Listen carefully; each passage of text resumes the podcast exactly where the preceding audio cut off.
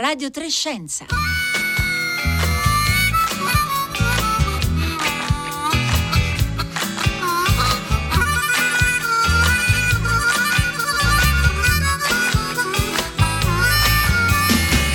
Le 11:31 minuti esattamente in questo istante. Un buongiorno a tutti da Elisabetta Tola e ben ritrovati a Radio 3 Scienza. Oggi mercoledì 24 novembre. Un saluto da parte nostra anche a tutti gli ascoltatori e le ascoltatrici che ci seguono in streaming oppure in podcast e quindi seguono le nostre puntate dal sito di Radio 3 o con la app Rai Play Radio.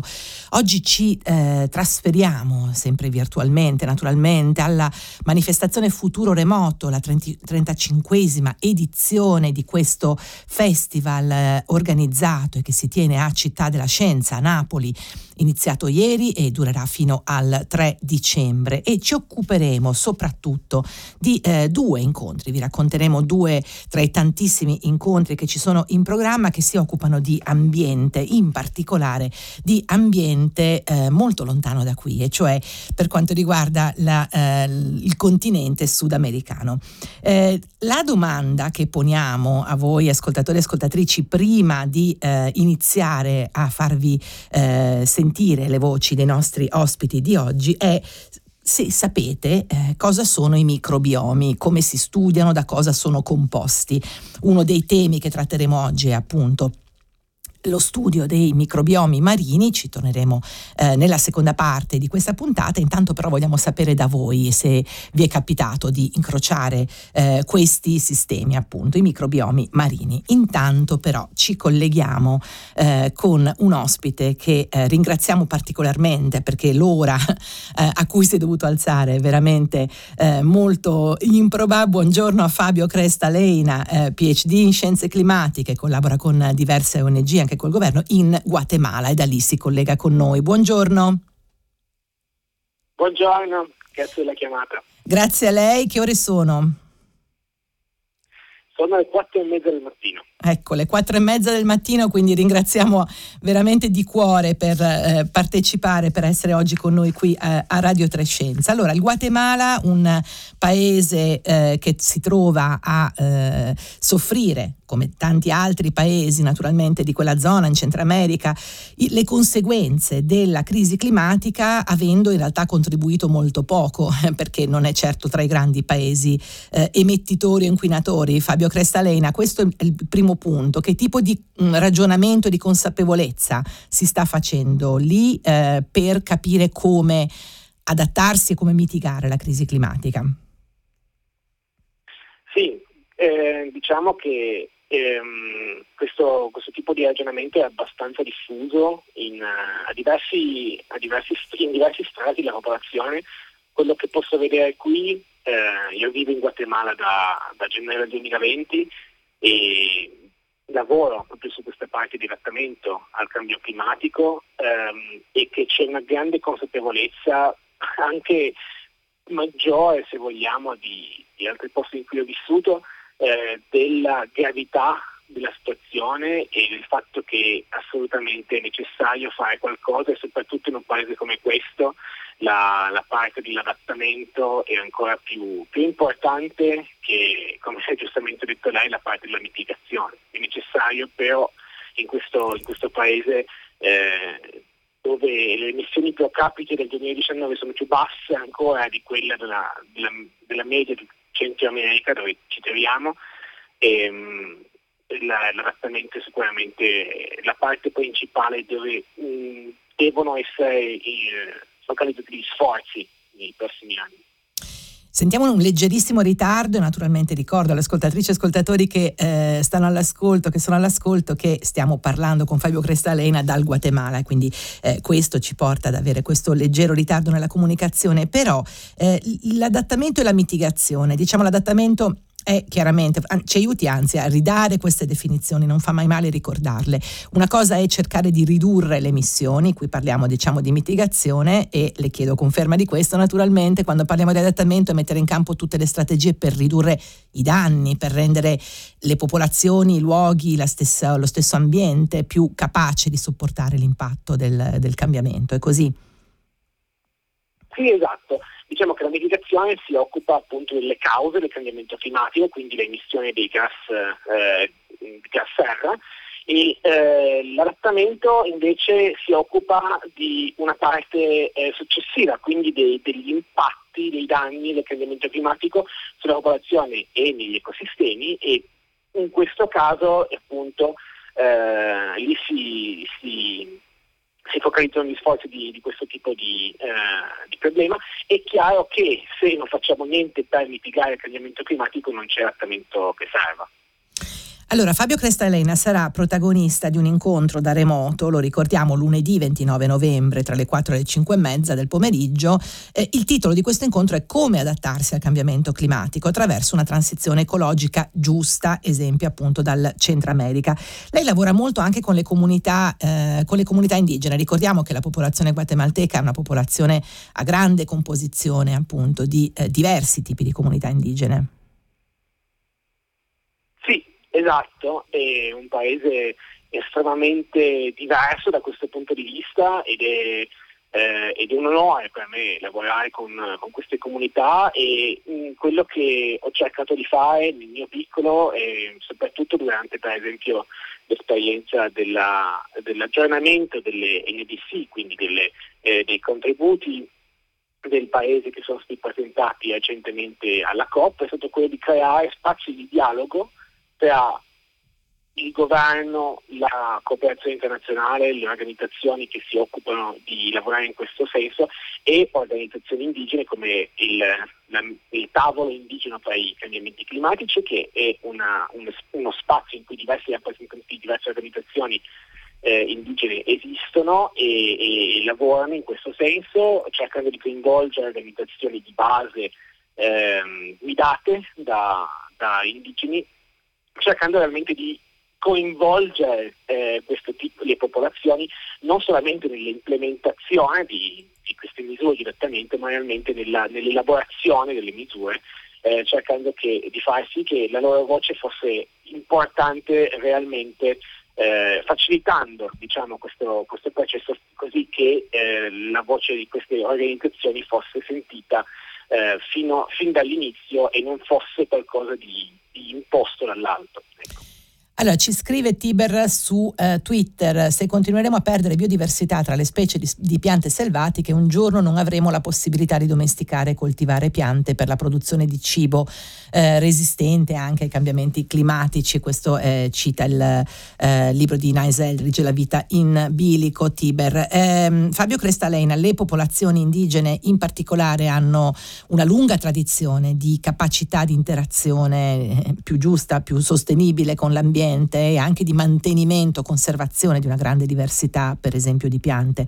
Ecco, ci può fare qualche esempio di strategie, di proposte che vengono dalle comunità e che dovrebbero essere ascoltate dal governo, dalle istituzioni locali in Guatemala? Sì, in generale c'è una cosa abbastanza comune che è venuta fuori in tutte queste discussioni che abbiamo avuto quest'anno quando abbiamo elaborato la nuova NDC del Guatemala. Sono state appunto il fatto di non dimenticare le tradizioni ancestrali che molto spesso sono state denigrate dai colonizzatori prima e poi dai governanti dopo l'indipendenza del Guatemala, ignorando tutta questa parte di conoscenze legate soprattutto alla terra, all'agricoltura, che sì, nell'arco negli ultimi anni stanno venendo forse fuori con una nuova consapevolezza, e quindi giustamente dovrebbero essere riconosciute anche nelle politiche nazionali. È chiaro che non è facile in un paese, soprattutto in un paese come Guatemala, però probabilmente è una delle strategie, non l'unica, ma una delle strategie più importanti per aumentare la resilienza della popolazione. E quindi significa anche strategie, per esempio, di agricoltura? Ci sono delle indicazioni precise, o se ci vuole fare anche un singolo esempio di qualcosa che è stato messo sul tavolo? Sì. Esiste diciamo che queste strategie precise non vanno nel documento finale, però chiaramente sono parte delle indicazioni che abbiamo scritto. Una cosa interessante è per esempio quello che si chiama il sistema MIPA, che è una pratica agricola molto antica qui in Guatemala, che è un sistema agroforestale che usa le proprietà delle diverse piante per garantire una maggiore produttività, se vogliamo, ma soprattutto una protezione da insetti senza l'uso eccessivo di insetticidi. E questo tipo di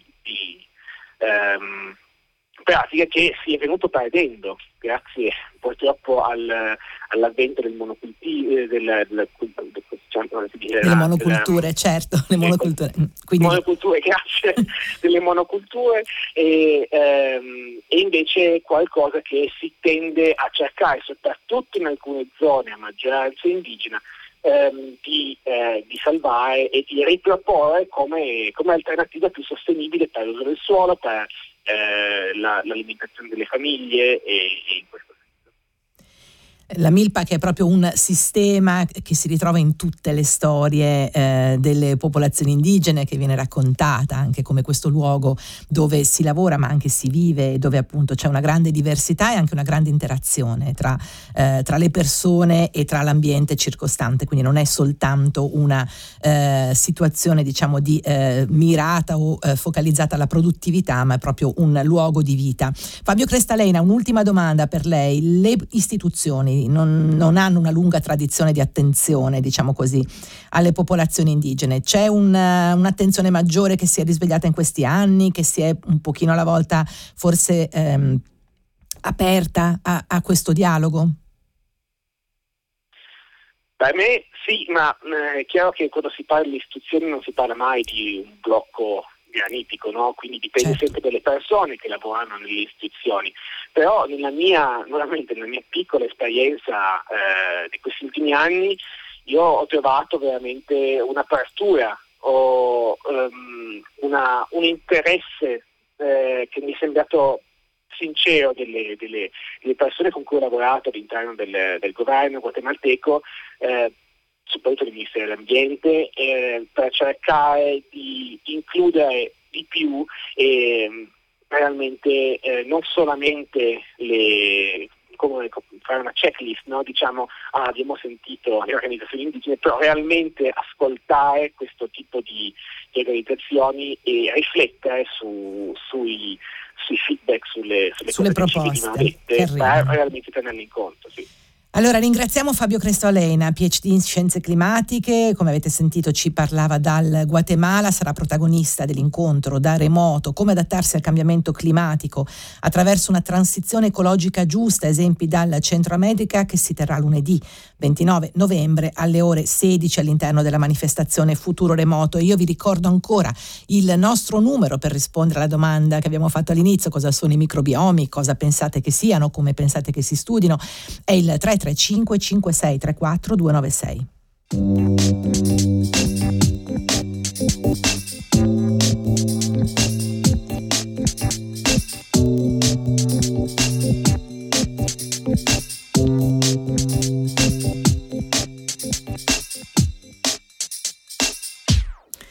Buongiorno a Daniele Iudicone, fisico, ricercatore alla stazione Anton Dohrn di Napoli, direttore scientifico della spedizione Mission Microbiomes, insomma missione microbiomi. Buongiorno Iudicone. Buongiorno. Benvenuto a Radio 3 Scienza. Allora, lei sarà protagonista di un collegamento da remoto, anche in questo caso, che si terrà però venerdì alle ore 15. L'evento è Missione Microbioma, collegamento a largo del Brasile con il veliero Tara. Abbiamo già svelato che qui stiamo parlando di una missione marina. Daniele Iudicone, ci accompagni su questo veliero Tara?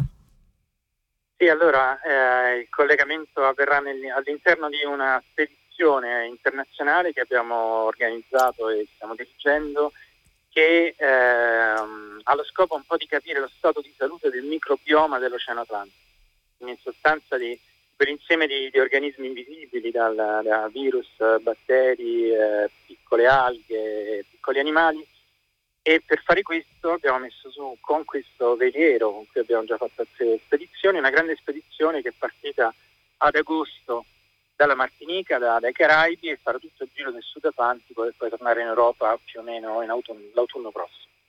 Allora, hanno iniziato a risponderci al 335 5634 296 ascoltatrici e ascoltatori. Abbiamo chiesto se sapevano cosa fossero appunto dei microbiomi. Cristina ci dice microbioma marino, microplastiche, resistenza agli antibiotici, un po' di punti di domanda.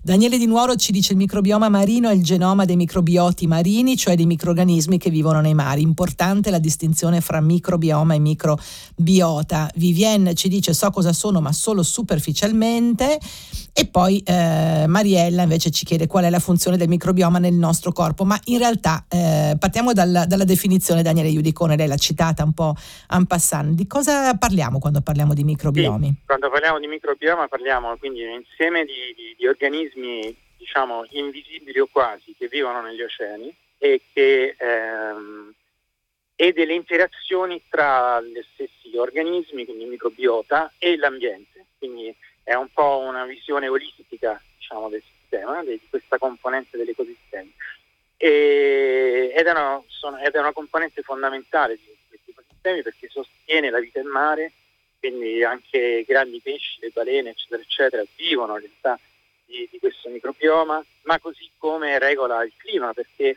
sottrae carbonio all'atmosfera e produce tanti altri servizi ecosistemici alla società. Allora, in realtà anche Mariella aveva ragione, esiste il microbioma anche nel nostro corpo, Daniele Iudicone, ma qui ci stiamo concentrando sull'ambiente marino e in particolare il lavoro che sta facendo appunto il veliero, insomma la goletta Tara.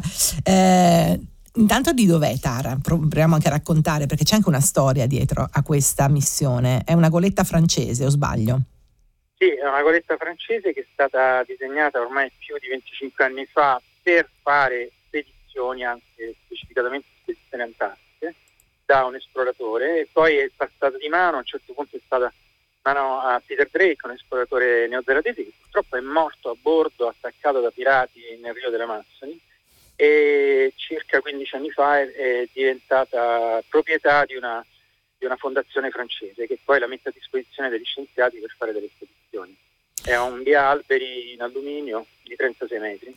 Chi volesse vedere delle immagini c'è un sito naturalmente dedicato, e metteremo il link anche nei nostri profili social, ma c'è appunto un sito con delle immagini, dei video in cui si può vedere appunto Tara in azione.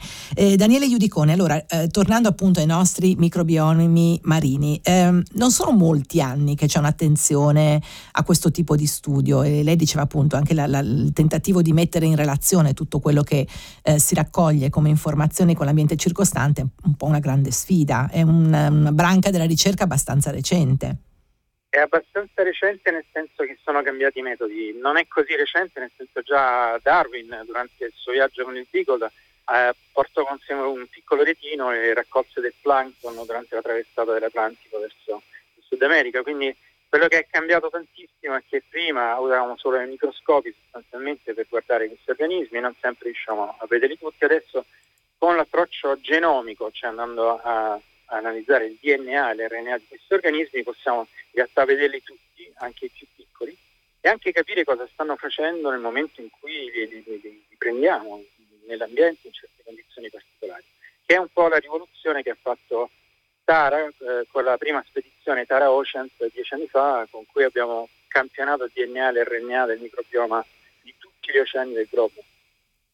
Quindi intanto la suggestione di immaginare di ripercorrere un po' anche il solco di quella che è stata la spedizione di Darwin con il Beagle, certo molti decenni prima di Tara, ma senz'altro un po' anche questo senso di una scienza che si fa ancora attraverso esplorazioni e campionamenti e anche molti chilometri in qualche modo macinati, perché ricordiamo che Tara percorre circa 70.000 chilometri, o sbaglio?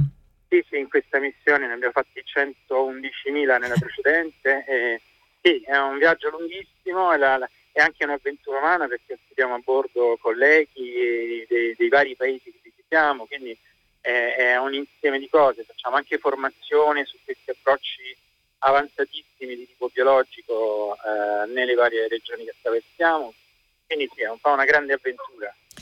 Ci sono differenze tra un punto e un altro? Diciamo, come cambia anche il microbioma tra un punto e un altro dell'oceano, tra una costa e un ambiente magari meno costiero? Immagino che la diversità sia notevole.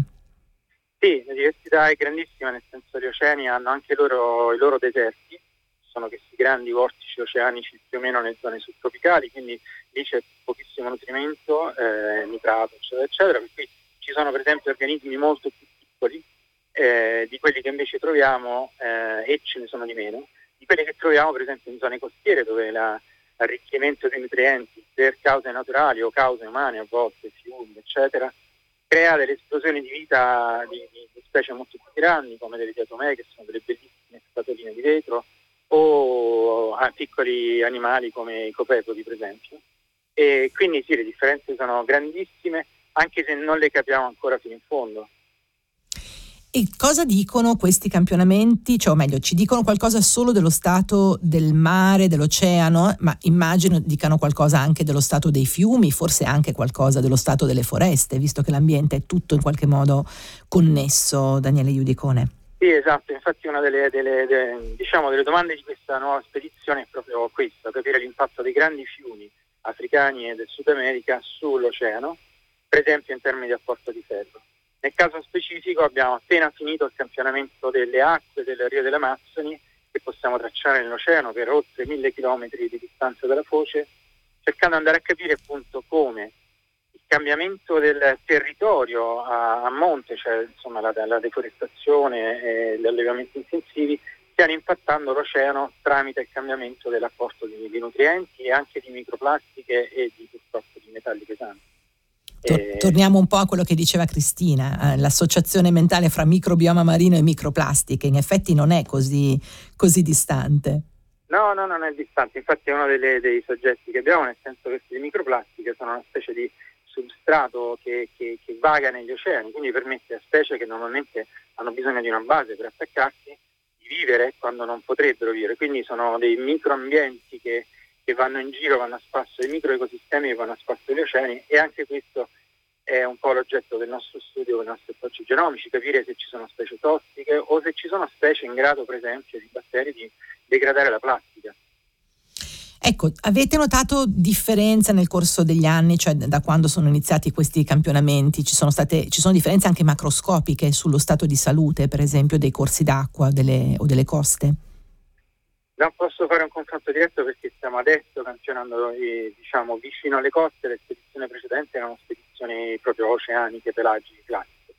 Ripeto, sicuramente nel caso del Rio delle Amazzoni quello che sta succedendo è che c'è un'esplosione di queste alghe che si chiamano sargassi, che galleggiano, che non solo prima erano solo nel Mar dei Sargassi, dei Caraibi, adesso le si riscontrano ovunque, in Brasile, perfino nell'Africa occidentale. E probabilmente la causa è proprio il cambiamento dell'apporto fluviale a causa della deforestazione. Quindi da questo punto di vista questo tipo di dati potrebbero essere utili anche per, informare invece delle strategie di gestione territoriale, Daniele Iudicone. Forse è un po' lungo il percorso, ma questo potrebbe essere. Sì, no, ma assolutamente lo scopo. In realtà noi lavoriamo nel contesto di un grande progetto europeo che io dirigo, che si chiama San Teco, il quale abbiamo anche degli economisti, giustamente, proprio per capire un po' l'impatto di questi cambiamenti su quello che sono i servizi alla società, dalla pesca. Ecco, esatto, i vari settori, giusto? I vari settori anche produttivi. Sì, è un dialogo difficile, appunto, perché collegare causa e effetto in un sistema complesso come gli oceani non è immediato. Poi ci sono cause remote e cause locali, per cui la sfida è grande. Di sicuro è importante agire perché, per esempio, ci sono specie tossiche, microalghe tossiche, che sono sempre più abbondanti e hanno un impatto enorme, per esempio, sull'acquacoltura. Nel 2015 hanno dovuto chiudere quasi tutti gli impianti di acquacoltura negli Stati Uniti occidentali, in Canada, perché c'era questa diatomea che era abbondantissima e uccideva o creava enormi danni. E questo naturalmente ci dice come, misurando alcuni parametri ambientali, anche parametri così complessi, poi si possa fare un ragionamento sulla gestione di tutto, naturalmente il nostro impatto sull'ambiente. Daniele Iudicone, la goletta arriverà anche in Patagonia, in Argentina. Quello è un ambiente ben diverso nuovamente da campionare. Sì, infatti adesso siamo in questa zona del Brasile che è poverissima di nutrienti, quindi acque blu, trasparenti, e andremo invece in una zona ricchissima di vita, dove acque che vengono più o meno dall'Antartide, ricchissime di nutrienti, si incrociano e si mescolano con quelle tropicali, e lì andiamo a studiare invece l'esplosione di vita di microalghe ed in particolare dei coccolitofori, che subiscono un impatto forte da parte di virus, e quindi andremo con strumenti specifici a cercare di capire appunto qual è il ruolo dei virus nel regolare la vita negli oceani. La cosa divertente, insomma, è un po' che faremo l'esperienza insieme a questa barca a vela, la Pantis, che ora si chiama 6, che era la barca a vela di Uzzolo, la barca a vela che nel 1930 fece la storia dell'oceanografia facendo grandissime scoperte sugli oceani.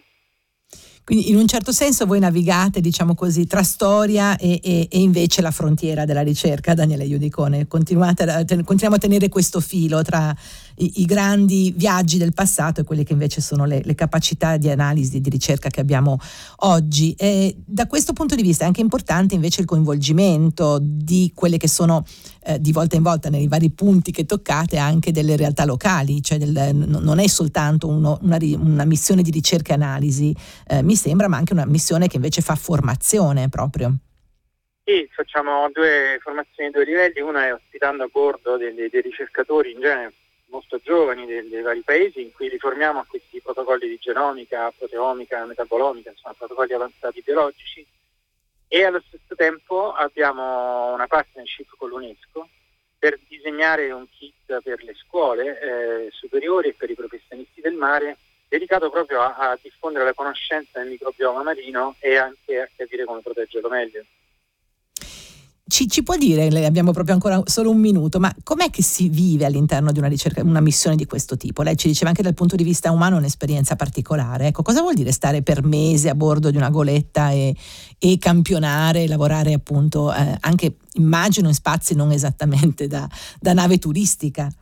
No, assolutamente è un'avventura, infatti si fanno i turni per pulire i bagni, tanto per dirne una, si partecipa, sono solo 5 ricercatori, 6 ricercatori, più una decina di marinai, e quindi si crea un'unione personale molto molto forte. Infatti i giovani che vanno a bordo poi vogliono tornarci, devo dire, però in realtà il lavoro, siccome sono poche persone a bordo, è un lavoro fatto con anche un team a terra di una quindicina di colleghi, con cui praticamente lavoriamo in continuo insieme tutti quanti per prendere decisioni su dove campionare o come aggiustare i piani e cose. Quindi in questo senso siamo in contatto con ricercatori di una decina di nazioni in permanenza, e devo dire è molto bello. È bello vedere i giovani che si appassionano, abbiamo una forte attenzione alle questioni di genere, quindi abbiamo messo avanti delle ragazze, delle giovani ricercatrici, e abbiamo anche dedicato, infatti devo dire questo, ogni esperimento durante la spedizione a una ricercatrice del paese che visitiamo, quindi ognuno di questi esperimenti avrà un nome di una ricercatrice, in genere non molto ancora conosciuta, ma speriamo insomma di contribuire anche a questo. Benissimo, quindi anche un'attenzione agli aspetti sociali, culturali, diciamo anche di giustizia all'interno della missione della goletta Tara. Noi ringraziamo Daniele Iudicone, fisico, ricercatore alla stazione Anton Dohrn di Napoli, direttore scientifico della spedizione Mission Microbioma, di cui si parlerà al Festival Futuro Remoto venerdì, con un collegamento al largo del Brasile proprio con il veliero Tara, alle 3 del pomeriggio. Noi siamo giunti alla fine di questa puntata di Radio 3 Scienza, che vi ricordo è un programma ideato da Rossella Panarese, curato da Marco Motta, in redazione Francesca Buoninconti e Paolo Conte, alla console Fabio Zampa e in regia Daria Corrias. Ora il microfono passa al concerto del mattino da Elisabetta Tola. Una buona giornata a tutti.